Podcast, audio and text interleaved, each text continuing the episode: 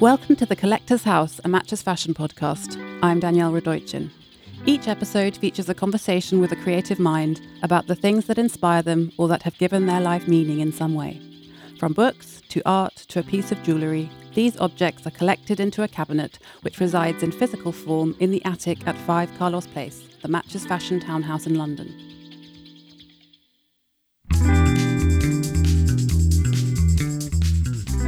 My guest on this episode is the designer Sir Paul Smith. Originally from Nottingham in the north of England, he left school at the age of 15 and opened the first Paul Smith shop there in 1974. After nearly 50 years in business, he has shops all over the world and is a globally loved brand. He has dressed everyone from David Bowie to David Hockney to Jimmy Page and the England football team, and in 2013, the Design Museum in London staged a retrospective of his work. Known for his innovative tailoring and witty take on fashion, and for coining the now ubiquitous term classic with a twist, it is, according to the writer Caroline Roux, the urge to entertain which has most informed Smith's work. Here he is, talking about five things that have inspired him.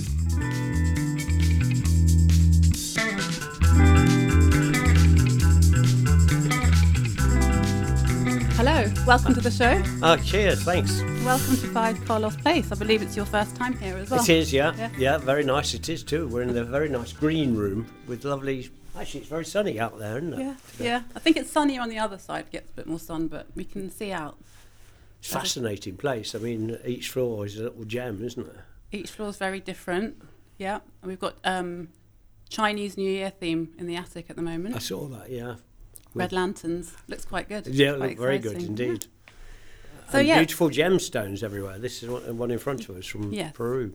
um, Vox Lux crystals. Yes, um, soaking up bad vibes. Apparently, How good! yeah. Do you have? I'm you- soaked up. You into crystals? Do you have any crystals? Uh, no, we've got a collection. Uh, uh, um, in my collection in my shop of clothes, that is. I've got crystals printed on them at the moment. Oh right. Uh, yeah, so that was quite good timing by chance. Yeah. There's, there's something happening with crystals at the moment, clearly. And we're here to talk about the five objects that you would like to talk about because you find them inspiring or they've given your life meaning in some way. When I actually spoke to people who I know who have met you about doing this, they all said either that you had, they said, oh, he's got so much stuff, he'll never be able to choose anything. Have you seen his office? and um, I said, I hadn't seen your office because I haven't, but I read about it. Um, and apparently it's stuffed with lots of lots yeah, of it was a very difficult decision to get down to five. yeah. And so I just sort of blindfolded and pulled out my things that were in front of me.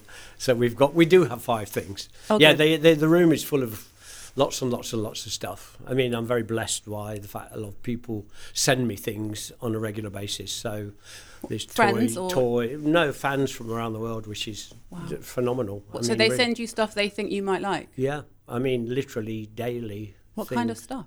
Uh, we've got one fan who's been sending things for over 40 years, and we have absolutely no idea who it is. And that uh, those things are really obscure. Do you know like, where uh, in the world they yeah, are? Yeah, they're from America. Uh, but the key thing is that they are, well, I mean, before I say how they arrive, is that we've had things like a ski, a chair, a hat. So they're very obscure. But the thing is, they arrive without a box. So they arrive with the actual stamps on the chair and the address on the chair. And then the postman arrives with the chair. and there's no box. And there's no message, there's no anything. So it's wonderful. Just a thing. And then, oh, just all sorts of things. It's like an ongoing artwork or something. Yeah, I once Yeah. said in the 80s, I once said that rabbits were good luck for me. And so I receive about six rabbits a week. What, And I've got real- many, many, many re- rabbits. Real life. I've had one real life one. Uh, about four minutes before a fashion show, which was interesting. Holding a box with a real rabbit in it. I should have obviously said diamonds, but I said rabbits because I would have had six diamonds a week. But no. That's amazing. Well, I get lovely rab- well, um, ceramic, glass, wood, um, Gosh. and my wife very kindly gives me a tiny little rabbit before each fashion show. So I counted yesterday that I have 61 from her. Uh, we've done about over. So 100 means- uh, I think we've done about hundred fashion shows over the years, but obviously the the rabbit thing started forty shows in. so, uh, but uh, they're lovely. They're all little Austrian bronze ones that Pauline gives me. Um, what is the first object here that you'd like to talk about? We don't have Uh, any rabbits, but we have some other things. Yeah, I mean, I brought the the uh, rather sillily. I brought them with me because No, I think that's I think silly. this is called well, not radio, but you know what I mean. You can't see. I mean, I, I suppose Well, one of the it's things. helpful to have them here. Oh yeah, well, I I suppose the first thing is probably um, um, uh, my first camera, which I've got here in front of me, which is a Kodak Retinette camera that I was bought when I was 11 because my father was a amateur photographer. Can I pick it up? Uh, yep. And uh, it's a film camera, obviously, because pre-digital. It's not uh, very sensational, but at the time, my dad kept saying it's got a very good lens and a very good shutter. So whatever a lens and shutter is, uh, that, they're very good- good. In pretty good nick. Uh, uh, yeah. Uh, well, he he was an amateur photographer. He started the local camera club. He was one of the founder members. He had a dark room uh, for developing and printing film um, in the attic of our house. So, age eleven-ish, I used to go there every up every Thursday night. We used to go up there and have this fascination uh, fascination about developing negatives and then printing them. And uh, so that I think one of the main things there, and uh, people are listening to this can't see what I'm doing now, but I'm actually looking through the viewfinder of the uh, of the camera, which is called an eye level viewfinder. So that means you look through it rather than today when we have a camera and uh, uh, it doesn't really work quite the same way. Um, but the good thing about looking through this tiny little viewfinder is the fact it, it really helps you look and see. And I think one of my best points over the years has been the ability to see and actually look at like the room where I am now there's a dark green and a light green and a beige and that easily could be the colours for a sock or a tie or a sweater or something. So by looking through this little viewfinder I think it's made me realise I can focus on on things. When you look through a viewfinder you could go a little bit to the left and the composition of the photograph wouldn't be very good at all and then you move it to the right and suddenly the composition is really lovely And that's something that's quite fundamental to your whole ethos with your designing is having the, a point of view. Yeah, I think so because I never trained uh, as a as a uh, fashion designer. I left school at 15, wanted to be a racing cyclist, and uh, after a bad crash at 18, I ended up uh, learning about fashion, and eventually um, met Pauline, and um, uh, she was uh, she became my girlfriend, now my wife, and, and my teacher. But back to photography. Yeah. The, my second thing Yeah. is uh, wherever. Oh, we've lost it. Oh no, it's here. Uh, so is this uh, photograph of me on a flying carpet? so, um, so I don't know whether you want to describe to the listeners what it is. Well, I know this was taken by your father. yeah, Yeah. and it's Brighton a Pavilion. Brighton Pavilion with a what looks like a young boy sitting on a carpet like Aladdin flying over it. That's right. So that was uh, coming home from school one night, age uh, I don't know what, how old I think I don't know about ten. 10, or, yeah. Uh, coming home from school one night and looking in the back garden, um, and seeing um, three wooden boxes with a rug. Uh, over the top of the boxes and the corner, the edge of the car- rug or carpet being wired so it was going up and down and then um, uh, be- some bed, a a sheet from my mum and dad's bed as a backdrop on the washing line, and then my my dad saying, "Oh, before you do your homework, can you just sit on that and pretend you're flying?" And it's like, "Oh, dad!"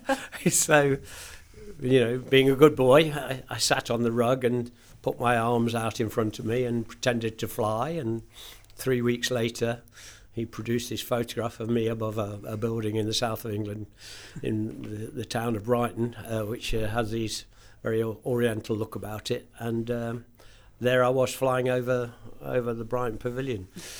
but the, the interesting thing is that this is pre-Photoshop. you have to remember this is a long time ago. This was taking two negatives, one negative of Brighton Pavilion and one negative of me on the carpet, and then the ne- uh, negative of me on the carpet, blacking everything out with ordinary ink, and then just leaving the outline of the rug and me, and then putting the two negatives together, and hey presto. so that's the that's the Very sort cool. of father I had, and uh, probably why I've I've got a very open view on life and a, a very lateral way of thinking. Hmm. I hope.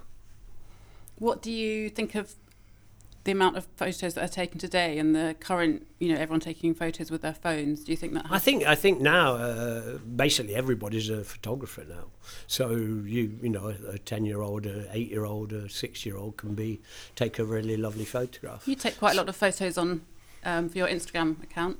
Yeah, yeah, I yeah I, mean, I have a quite a popular Instagram, personal Instagram. We have Paul Smith Design, which is the company one, and then mine taken by Paul, and and that's very popular because it's like a, visual diary, I suppose. Yeah. It's just things I I see, and I'm always in trouble because it's never got clothes on it. it's, it's always a tree trunk or a cloud or something. But uh, that's what. That makes it seem more authentic. Yeah, well, that's what I love about it, and it's just obviously the way you know people see things, Yeah. and, and and that's what I like. But also, just going back to what you were saying about having a different point of view, what's interesting is that even though you've been in business for um, you know, 108 years. 108 years um, since 1970, um, actually, um, your vision and your particular point of view is kind of perfect for something like Instagram, which is why your shop in LA gets photographed so much, the pink building and Yeah.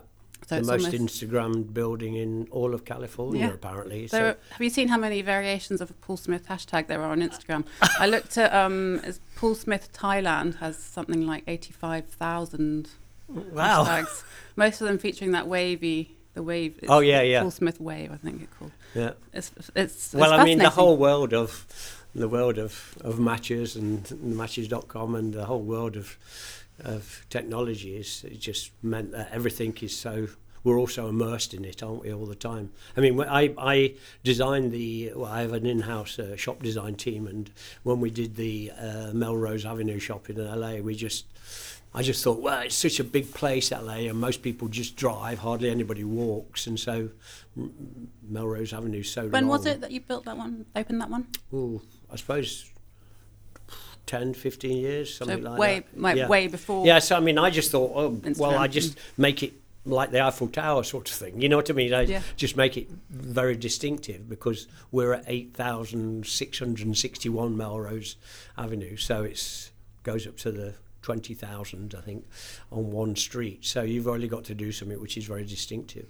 So I, I always loved the work of a Me- Mexican architect called Luis Barragan. So I went to Mexico, looked at his work, and then thought, well, I'll just do a big bright pink box. And uh, unknown to me, it would uh, turn into this phenomenon that it has Yeah. of uh, a hundred odd people a Yeah. day. In the, in the favourite colour of the internet, apparently. Oh, really? Oh, that's interesting. Um, yeah, I didn't know that either. I mean, so photography these days is so different to, to what it used to be. There's a delight in, in film, though. You know, you In the- as yeah. If you look at the back of the the what my watch that I've got in front Yes, of, yes, you've got I'm in front of using. you, Oh yeah. it's got a red light bulb on it, and that's in homage to my dad because Oh, right. in a dark room, um, the one light you're allowed is just a, a red light, so it doesn't ruin the film and the printing, but it, it allows you to see what you're doing. And um, there's something magical about putting uh, photographic paper into the chemicals and Yeah. just seeing the image uh, arrive. And of Mm. course, the thing now with a phone is that you can take 20 shots and delete, see them straight away and delete 18.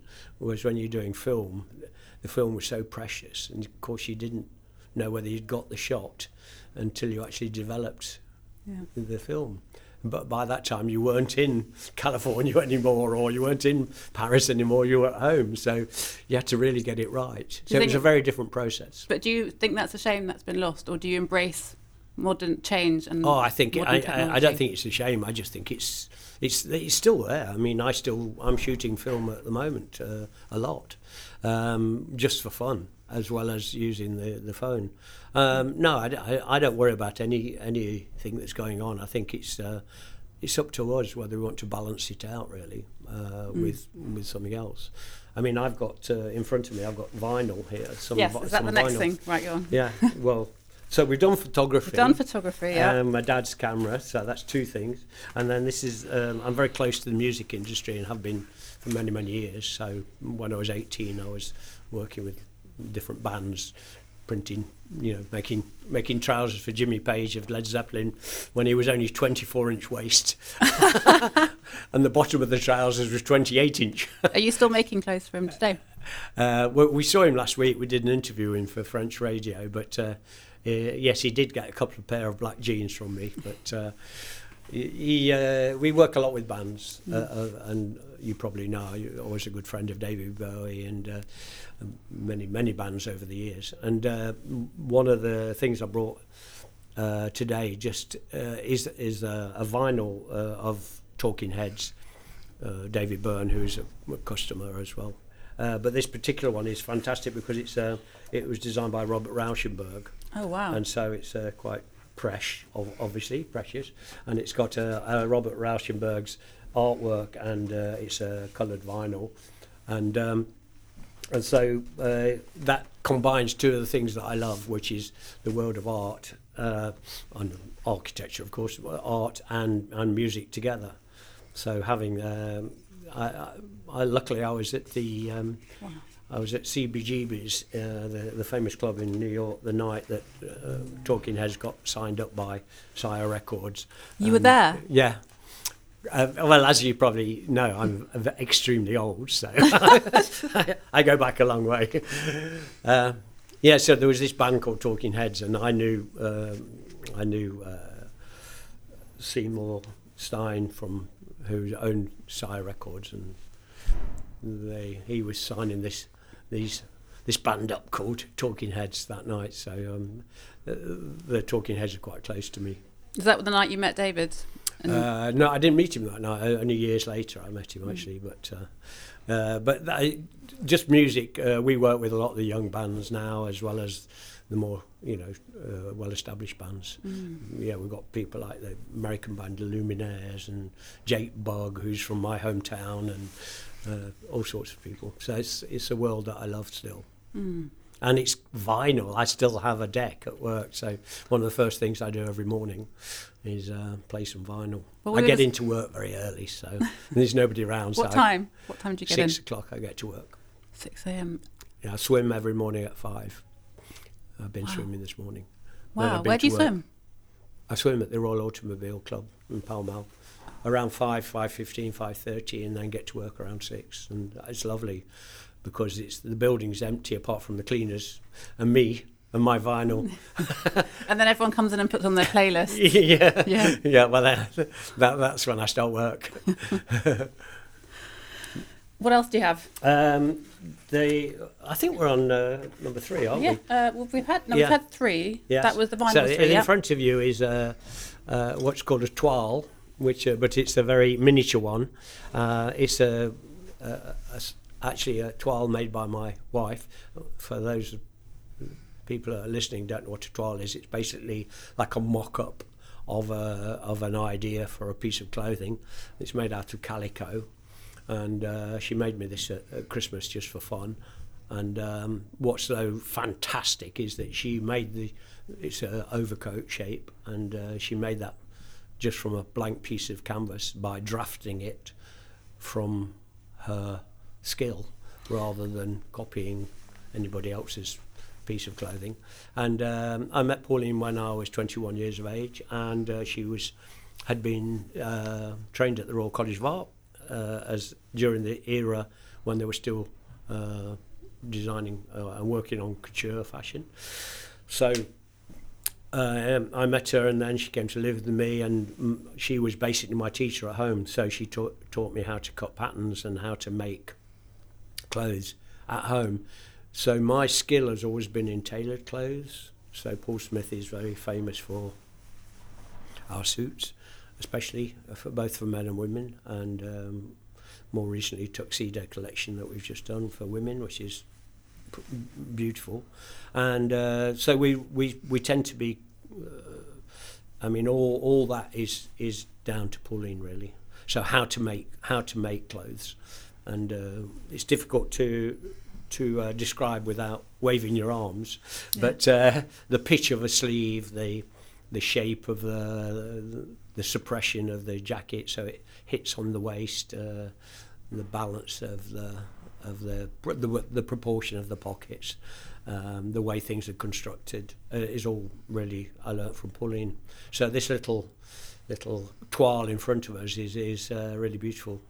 What about fabrics? Because um, I think you said you know we were talking about having a point of view, and I know you've said in the past how important it is to recognise the work of artisans and crafts people, um, and you work obviously famously with British fabrics a lot. Um, how do you find these people, and how do you use them in your work?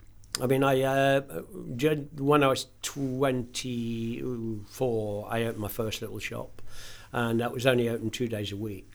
And uh, so Monday through to Thursday, I did anything that came along to earn some money. And one of the things I did was uh, design fabric. So I actually worked a lot in Yorkshire, and so I learnt about uh, how you dye, twist yarn, how you dye yarn, how you how you weave, how you get pattern in, the different types of yarn that's available. So um, that uh, gave me an understanding of how things are done. And then, uh, sadly, we lost a lot of those mills um, during the last 20, 30 years. So I, there are still some left. So I, I tend to try to go to the actual weavers themselves um, rather than the sales salesman or whatever because they don't always have a knowledge of how things are done. So a lot of the a lot of the things I do a suit which is called a suit to travel in, which is amazing because it's all wool but it doesn't crease and that's been incredibly successful. And that's because I understand about the knowledge of how to twist yarn and how to weave it, so it gives it this resilience. So I suppose some of those early days of having to do things to earn money have, have paid off, really. Yeah. Yeah think we've got time to talk about your final object now. Yeah, sure. Um, final object is my love of fabric, so it's good oh, timing. So it's exactly what we were just yeah, yeah. talking about. And wow. uh, this is one of uh, my many, many, many uh, vintage swatch books that I've got in my studio. Uh, this one happens to be Japanese, um, and uh, it's uh, just we we use we've got lots of lovely old swatch books which we use as reference. Um, we have a, about uh, quite a big in-house design team for fabric because we're quite famous for print. So we have an in-house team for for print, but also for um, uh, not. I mean, our in-house team is, is quite interesting because we design all our own shops. We have our own marketing team, uh, social media team. But the, the, the going back to the textiles. So these are textiles that you've collected, not these. these are all swatch books that I buy uh, these ones I bought in Japan, but most of them I buy in either Como in Italy or in Lyon in France. And uh, they're, they're sadly they're mostly mills that have closed down, and uh, and they keep their, their their pattern books that they've kept for reference. The one that you've got in your hands is uh, is um, amazing because it's for kimonos. But what I love about it is the color, yeah. the colors, the mix of color. So you've got like black, black white, red, green in that one in front of you, for instance. And and we we will um, almost well, I don't think we ever really copy them, but what we do is we we use them as as influence for the design of a flower or the color combination. How many of these do you have? Uh, from Japan, we have two, but from generally speaking, we have about 30, and they're amazing. They're quite costly now. As in fact, they go for quite a lot of money now. But I I bought mine quite a few years ago, and uh, we we were we just use them constantly as as inspiration. Like a reference. Yeah, we've got a lot that are for not for fabric, uh, but are for wallpaper as well. And the ones for wallpaper are also useful. But what's amazing, the wallpaper ones, you'll you'll see this whole whole page of of black and white pattern that's all been done by hand but it's so fine and yet they're so labour intensive, you know, and uh, little fine lines, uh, almost like a piece of art, really, like mm. a Cy Twombly or, or something like that. Do you collect art? Well? Uh, we, we've got quite a lot. A lot of stuff. Yeah. if you Miss come the other stuff. next time, you should come to the studio, and then you could do I it know. in the studio. I would love to come. Yeah. Yeah. no, So you could do um, a podcast with with vision Yes. as well. We might be there for quite a long time. Yeah, yeah. it. Well, But well, no, I'd would have thought about eight months. Okay. Well, that's our objective for the next one then. okay. All right. Well, Paul, um, thank you so much. Oh, you're welcome. It's been a real Thanks. pleasure and useful pieces. Thank Cheers. you so much. Cheers. Thanks a lot. Bye.